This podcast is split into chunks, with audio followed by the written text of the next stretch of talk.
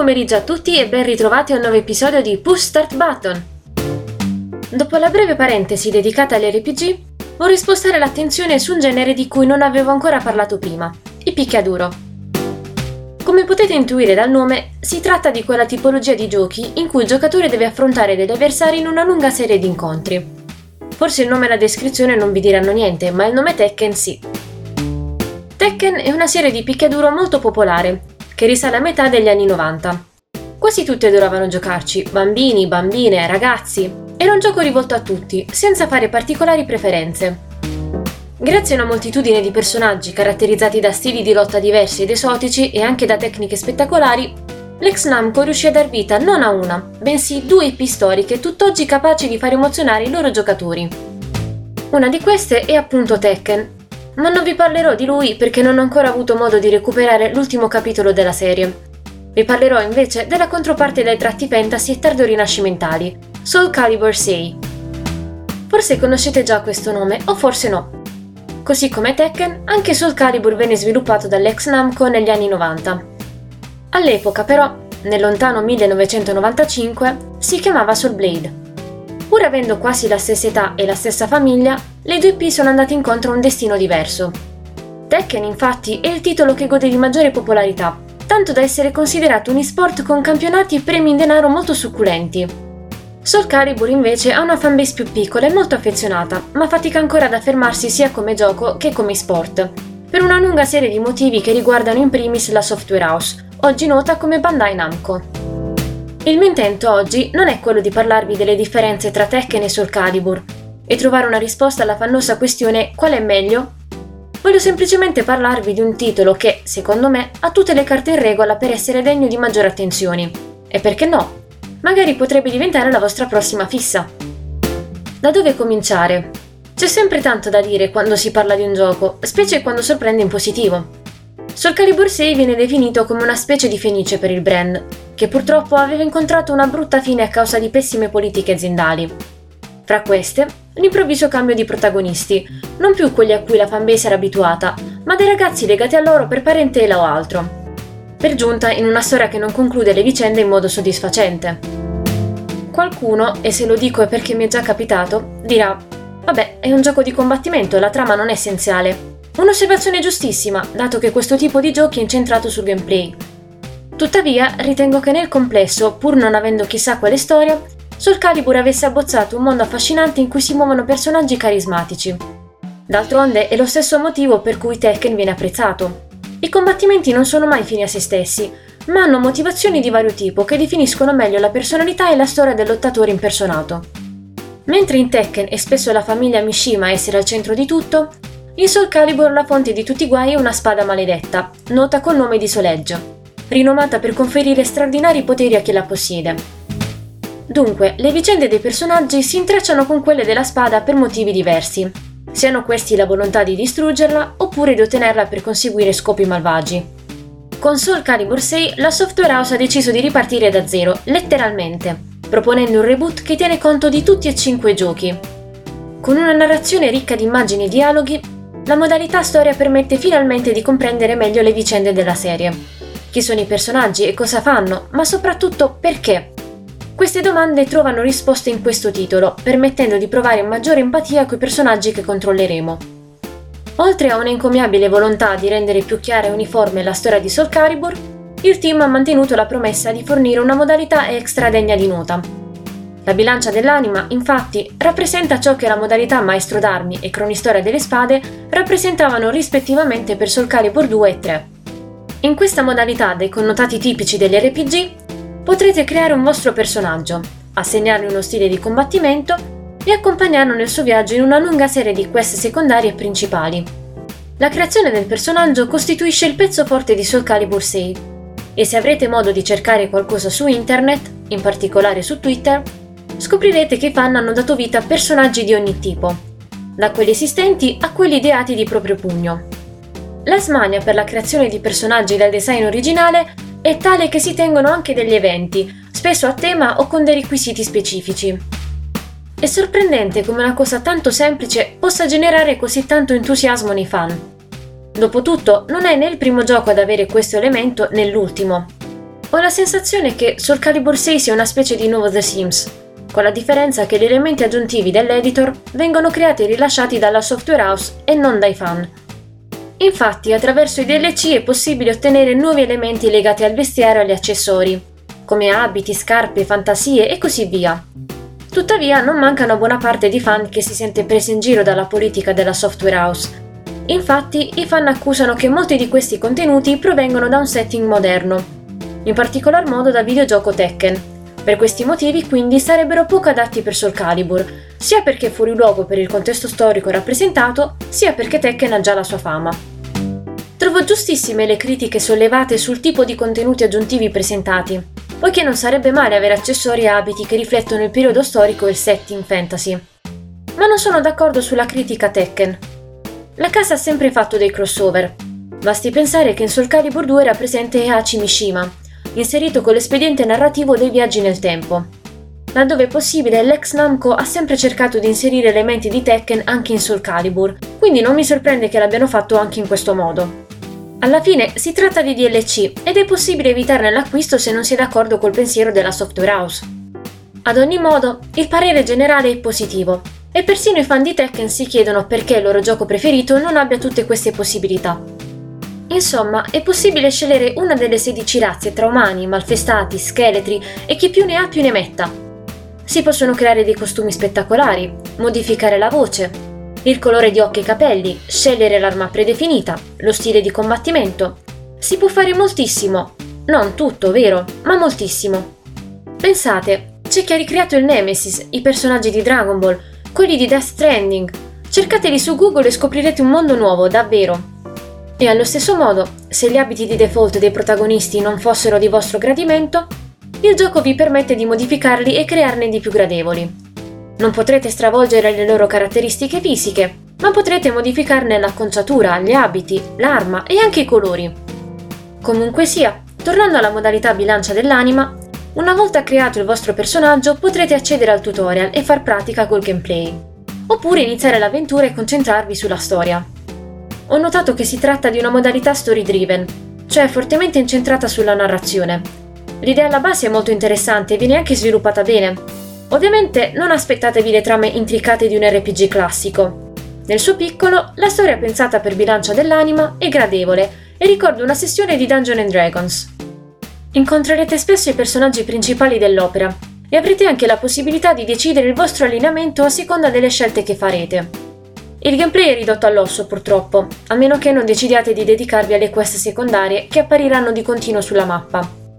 La maggior parte di queste verrà generata di continuo ad ogni vostro movimento, mentre alcune missioni saranno fisse. Tolte queste due corpose modalità, non restano che quelle incentrate sugli scontri. Avrete l'arcade, che vi permetterà di affrontare 8 avversari e di stabilire un tempo record personale.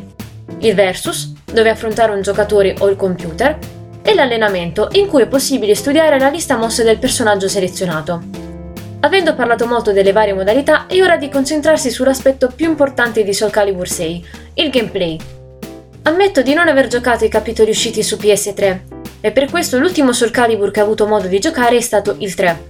Di conseguenza, quelle che io considero delle novità saranno per qualcuno delle meccaniche già introdotte in quei capitoli e svecchiate appositamente per Soul Calibur 6.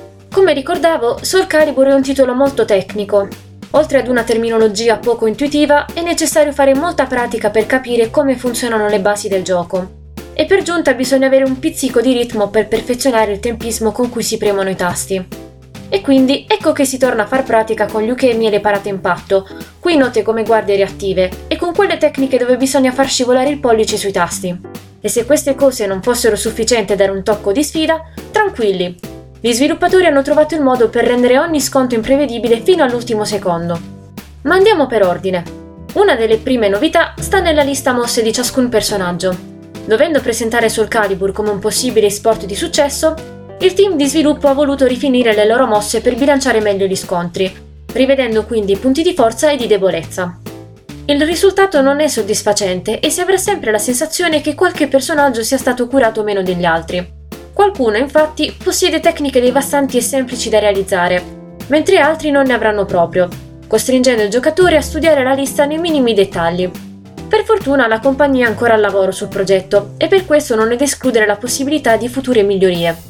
Accanto a una revisione della lista mosse, c'è una configurazione di comandi molto diversa da quella proposta in Soul Calibur 3, dove i tasti L e R permettono di eseguire con più facilità quelle mosse legate alla pressione simultanea di due o più tasti. Strettamente collegate a questa nuova configurazione sono il taglio invertito e la lama critica.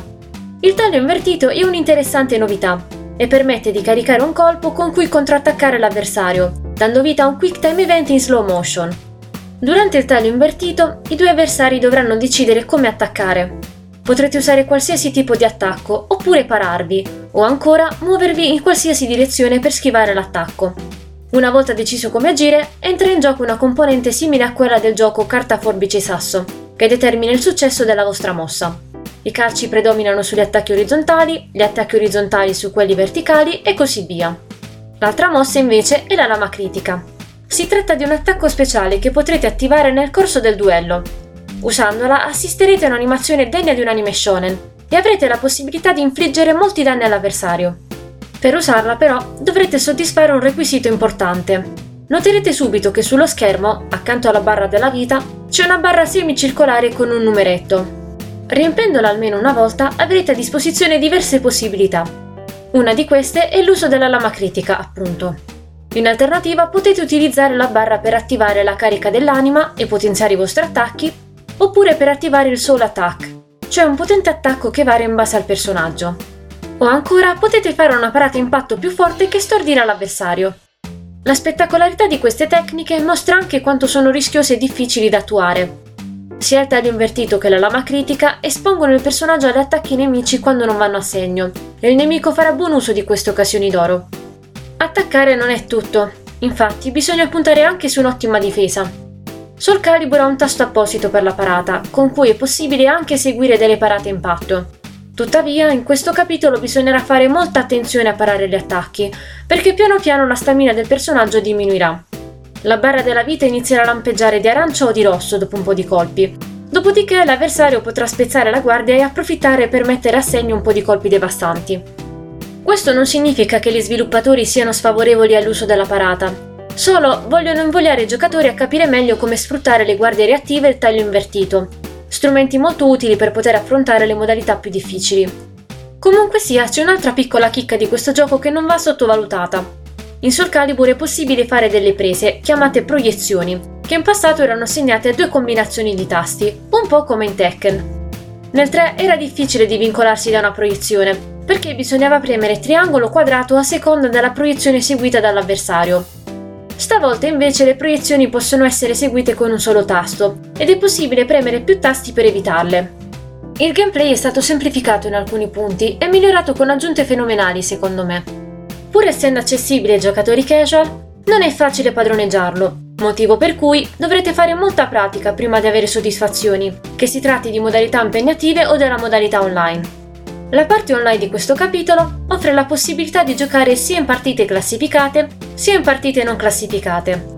Nel caso delle prime è previsto un sistema gradi in cui si ottengono punti vincendo uno scontro. Più punti otterrete ovviamente più salirete di livello. Per le partite non classificate invece non ci sono gradi. Si tratta di partite amichevoli, quindi non preoccupatevi di giocarci per passare il tempo.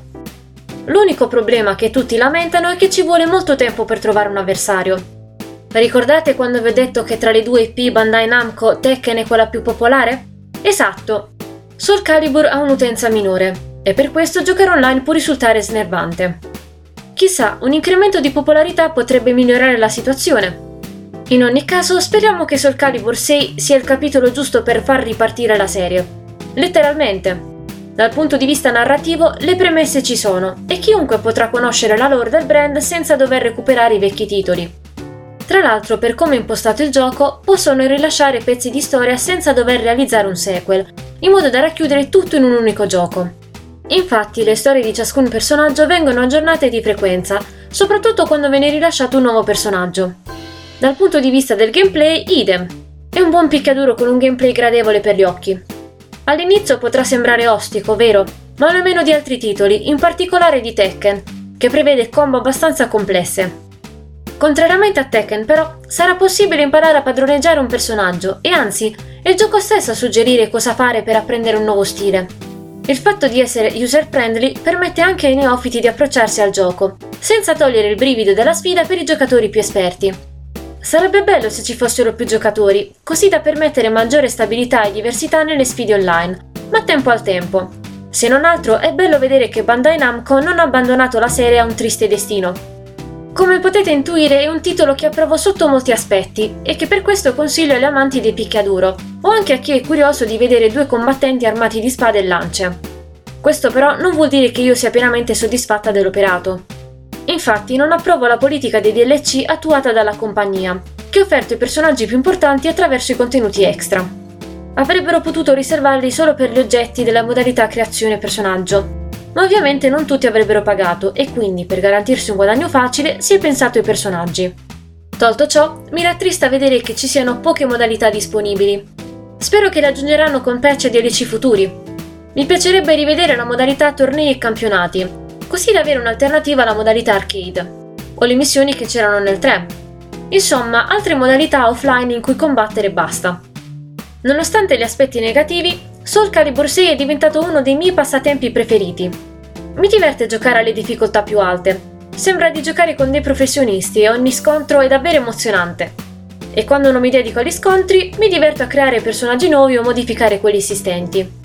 E voi avete mai giocato Soul Calibur? Cosa ne pensate? Non dimenticatevi di dire la vostra lasciando un commento sulle nostre pagine social. Per la puntata di oggi è tutto, appuntamento a sabato prossimo, buona serata!